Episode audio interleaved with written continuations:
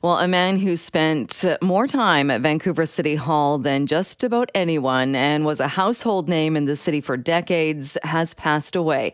Longstanding B C politician George Puil passed away at the age of ninety-two. Uh, I found this in our archives, and this is a story from two thousand eight, and it's two former Vancouver politicians, Philip Owen and George Puil, and they were talking about some leaked information about the city's loan to the developers of the Olympic Athletes Village. This uh, was uh, leaked, and it was an illegal thing to do, and uh, they knew that, and it's totally wrong what was done on this issue. It's just unbelievable what they've come yeah. out with and spun this for political gain. Yeah. It's despicable. It's the, lo- it's the lowest type of politician politics that I've ever encountered in all my years, some forty years in an elected position.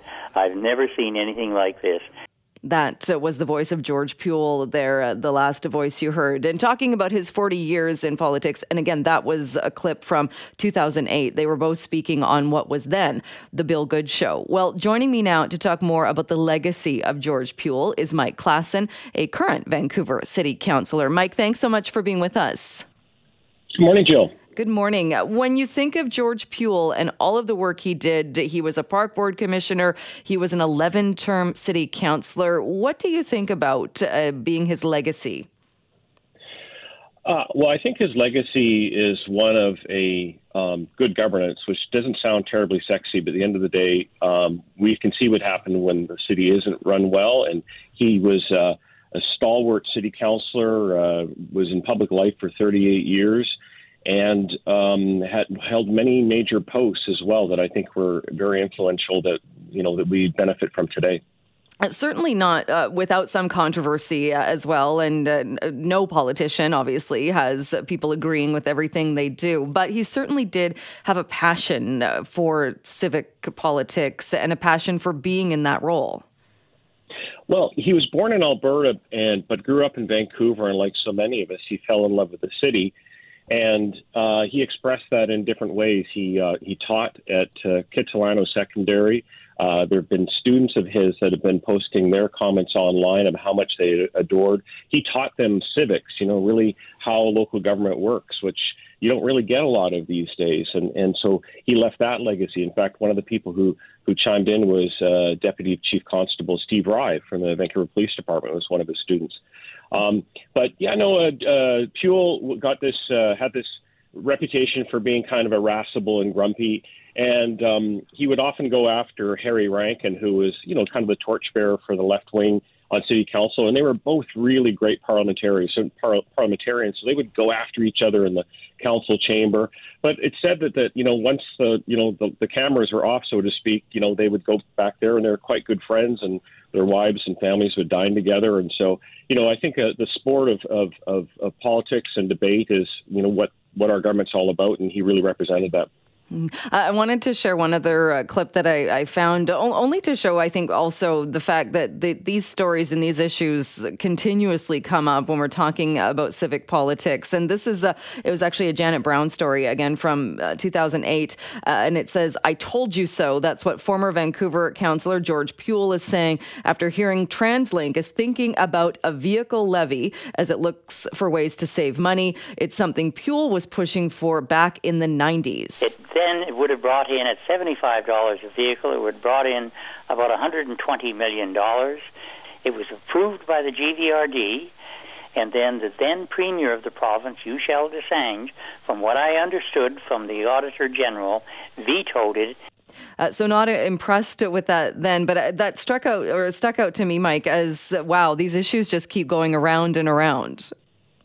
So Puil was in many ways ahead of his time. So he came up with this idea. Now, if I told you, hey, we're going to tax you seventy-five bucks on your car, people usually kind of go berserk. But if you think about how we're taxing now at the gas pump and what that uh, cost accumulation is over time, and the fact that many vehicles are now going electric and not paying that tax, which some people are really thrilled about, I mean, it just means that we're going to have to find other revenue sources to try and keep uh, public transit uh, going and growing. And so I think Puil was very forward-looking, but of course he paid for it dearly. I mean, politically he was he was toast at that point.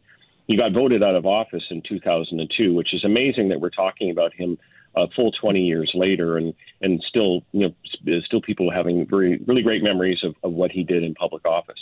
Well, and again, like you said, a bit ahead of his time, uh, bringing out those ideas. But also, I mean, when you look at it as well, and I think that's probably another reason why uh, people respect him so much and have fond memories of, yes, he brought forward ideas perhaps that weren't all that popular, but he still did that. Yeah, he had the reputation for, again, not suffering fools uh, uh, gladly, but he, at the same time, he, behind the scenes, he was apparently uh, a good humor and quite mischievous and, and a, a good friend to many. Uh, but uh, I think he put it all out on the on the floor when it came to, um, you know, his public service. And, and as I said, you know, he came and, and fell in love with the city, and and and, and that really shows. And, and to to build, to, you know, from scratch, um, the, the transportation authority, TransLink, which is quite unique in its in its sheer size and, and the scope of the work that it does.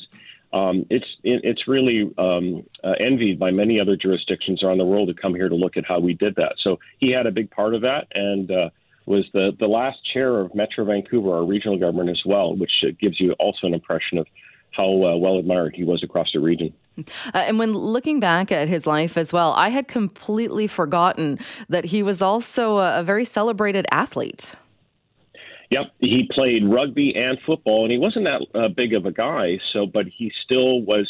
He's now in the in the B C Sport Hall of Fame as a result of that, and uh, and and um, so many people from from that community uh, remember him for being a, a really fierce uh, player on the field, and obviously later on became very successful in uh, in uh, when he was in City Council as, as as one of the more fierce defenders of the city and its interests as well.